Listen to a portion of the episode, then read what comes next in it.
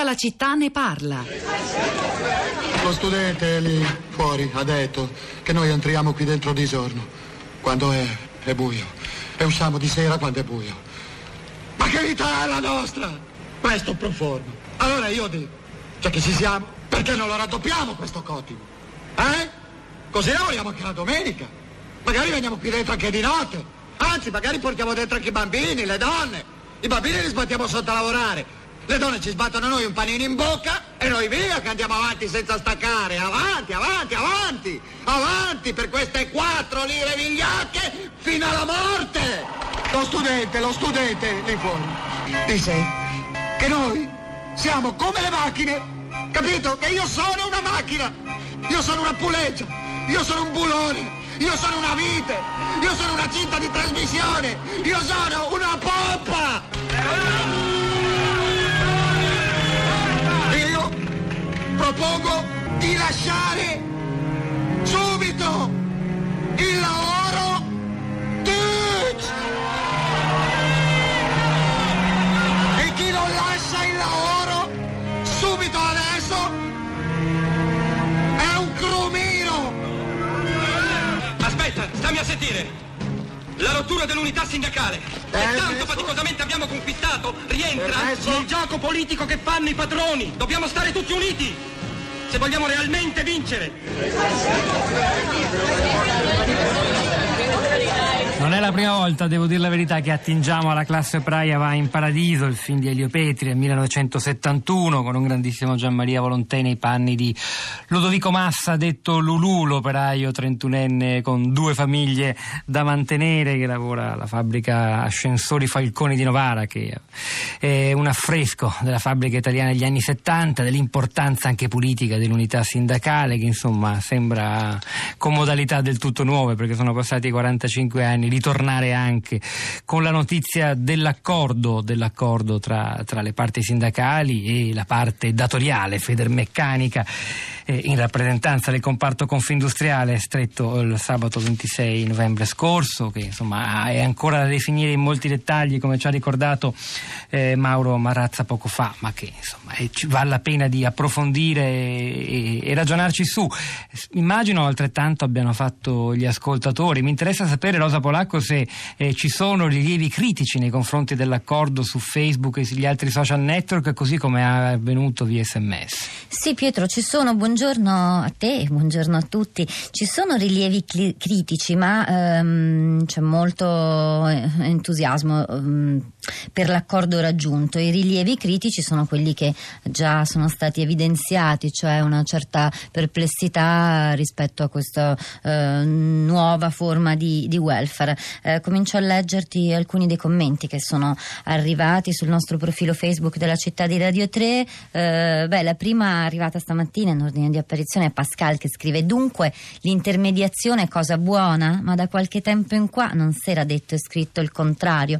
Immagino faccia della- dell'ironia Pascal. Maria eh, scrive questo accordo sul contratto è importante, come avete ricordato, perché dopo anni si torna all'unità sindacale dimostrando che i sindacati contano ancora, che il loro ruolo è anzi sempre più importante, soprattutto adesso che si discute un modello di post-globalizzazione e dimostra che la disintermediazione di cui tanto si parla è un fenomeno che non ha ancora finito di portare novità e assestamenti, ma soprattutto, ecco qui le criticità Pietro, la forma di welfare che introduce questo contratto mette in discussione una volta di più il ruolo del pubblico, non soldi ma pagamento in natura per quanto riguarda sanità, asili, previdenza, cioè quello che dovremmo avere dallo Stato come welfare e come ritorno delle nostre tasse. Ehm, Andrea dice rabbrividisco davanti al giubilo dei sindacati davanti al risultato che bonariamente possono passare come vittorie di Pirro. Welfare aziendale, ma se i lavoratori dipendenti sono super tassati e di conseguenza certi servizi essenziali come educazione dei figli e salute devono essere garantiti dallo Stato e invece di un giusto e congruo aumento in busta paga e magari uno sconto IRPEF per gli scaglioni più bassi vengono dati pacchetti salute che sono già garantiti dalla Costituzione, sia vecchia che nuova. Rimango allibito dal liberismo all'italiana estremamente ideologico ma poco pratico. Ancora c'è Gianfranco, dice quando l'altro giorno ho sentito il Presidente del Consiglio fare i complimenti al sindacato per l'accordo raggiunto sono caduto dalla sedia, ma come? I sindacati non erano il male assoluto, il nemico, il retaggio del Novecento? Forse qualcosa sta cambiando e spero che non siano tentativi di strategia da una parte e dall'altra in vista del referendum, ma che porti a riaprire un confronto sano e civile. Ce ne sono ancora molti di messaggi. Eh, leggiamo ancora. Adesso ascoltiamo la voce di. Eh, sono tre gli ascoltatori nella nostra piazza. La prima è Michela da Venezia. Buongiorno e benvenuta, Michela. Buongiorno, buongiorno a tutti. Eh, come ho scritto nel mio sms, il problema è quello di non inseguire l'America, non ritrovarci con sanità privata, scuole private. Sono compiti che aspettano al pubblico e io non vorrei delegarli a nessuno. Bene, se qualcosa va, diciamo così, ad aiutare i lavoratori, però il pubblico deve fare la sua parte. Non dimentichiamoci che la sanità in America è molto più costosa della nostra e funziona molto peggio. Io mm, mi, mi, permetto soltanto di dire che non credo che questo tipo di, di welfare aziendale, di sostegno alla sanità integrativa dei lavoratori dei metalmeccanici eh, possa avvicinare il, il, nostro sistema sanitario nazionale pubblico e riconosciuto pur con tutte le sue magagne tra i migliori del mondo e quello americano che da questo punto di vista è davvero agli antipodi per quanto riguarda l'universalità dell'accesso al diritto alla salute. Michela, comunque mh, mm, non è l'unica a sottolineare questo punto e a, a guardare criticamente attente anche a questo grande investimento sulla, sulla sanità integrativa dei metalmeccanici. Roberto D'Arieti, buongiorno e benvenuto. Buongiorno a lei. Grazie. Senta, mm, solo una cosa, volevo fare un esempio. Mm, contratto integrativo di una qualsiasi azienda. Eh, sindacato e azienda decidono di dare 1000 euro per la retta degli asili nido, per la previdenza complementare oppure per, eh, per la palestra. No? O convenzione con un'azienda che fa analisi cliniche. Benissimo, eh, i 1000 euro non sono tassati, i 1000 euro non sono soggetti a contribuzione, tutto bene per tutti. 1000 euro secchi per me e per il, per il datore di lavoro. Peccato che io andrò in pensione con il sistema contributivo e vedrò persi su quei 1000 euro circa 350 euro di montante per la mia pensione se non è una vittoria di Pirro siamo lì. Allora o rivediamo la Fornero oppure anche il sindacato si è allineato e si è omologato a questo sistema che a me, scusi, fa schifo. Buongiorno. Buongiorno Roberto, raccogliamo questa sua provocazione, poi magari proveremo a ritornare anche su questo punto.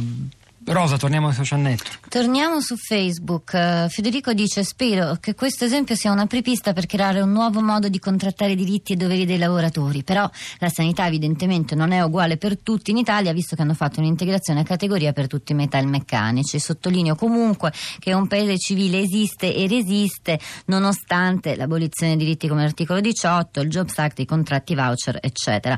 Uh, Betty scrive: Si eh, ricomincia a parlare di contratti dei lavoratori, ma in particolare dei metalmeccanici, una categoria in estinzione, non è quello che ci diceva prima Francesca Re David della, della FIOM. Eh, Betty dice: Io trovo importante in tempi in cui abbiamo assistito alla chiusura delle fabbriche quasi nel silenzio. Porto la testimonianza della Giudecca a Venezia, che era un polo produttivo molto operativo, fabbriche e cantieri che hanno dato lavoro a moltissimi operai, dove c'era la Jungens, ad esempio, costruirono appartamenti di lusso per stranieri. Riprendiamo a parlare di lavoratori, di diritti. Secondo me questa è una novità importante importante. E poi ci sono molti, su, su Twitter se ne parla, se ne è parlato eh, moltissimo, con um, insomma applausi direi, questo sarà che su Twitter si parla in maniera più sintetica, su Facebook si fanno i ragionamenti, insomma quella solita distinzione che facciamo sempre, ma eh, su Twitter l'entusiasmo è alto. Vittorio dice anche Landini firma un nuovo contratto ai metalmeccanici, evviva, ma allora in questo cavolo di paese qualche progresso si può fare.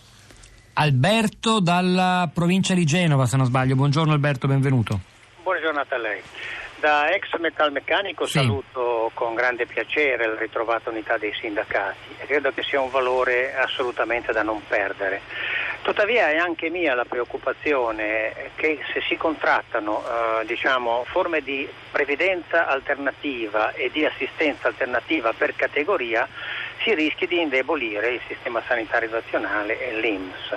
Ora, i sindacati hanno sempre avuto un ruolo sociale e si sono sempre preoccupati anche di, delle persone che direttamente non rappresentavano. Il mio auspicio è che tutto ciò non preluda a una, a una, riduzione di questi servizi essenziali per tutta la cittadinanza, allora sì che si può parlare di tutti, tutti, tutti.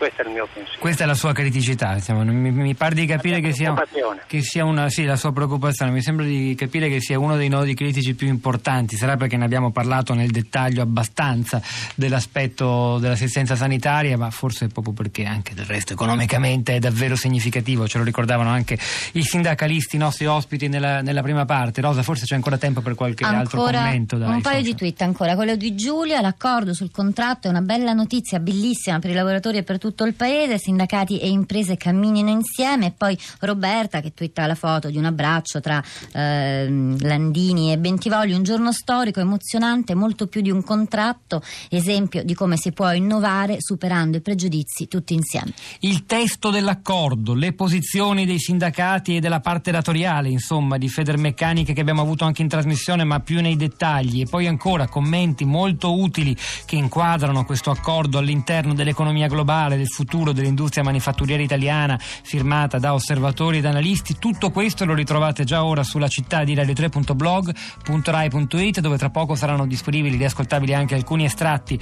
della trasmissione di stamani e altro materiale ancora per leggere e capirne un po' di più.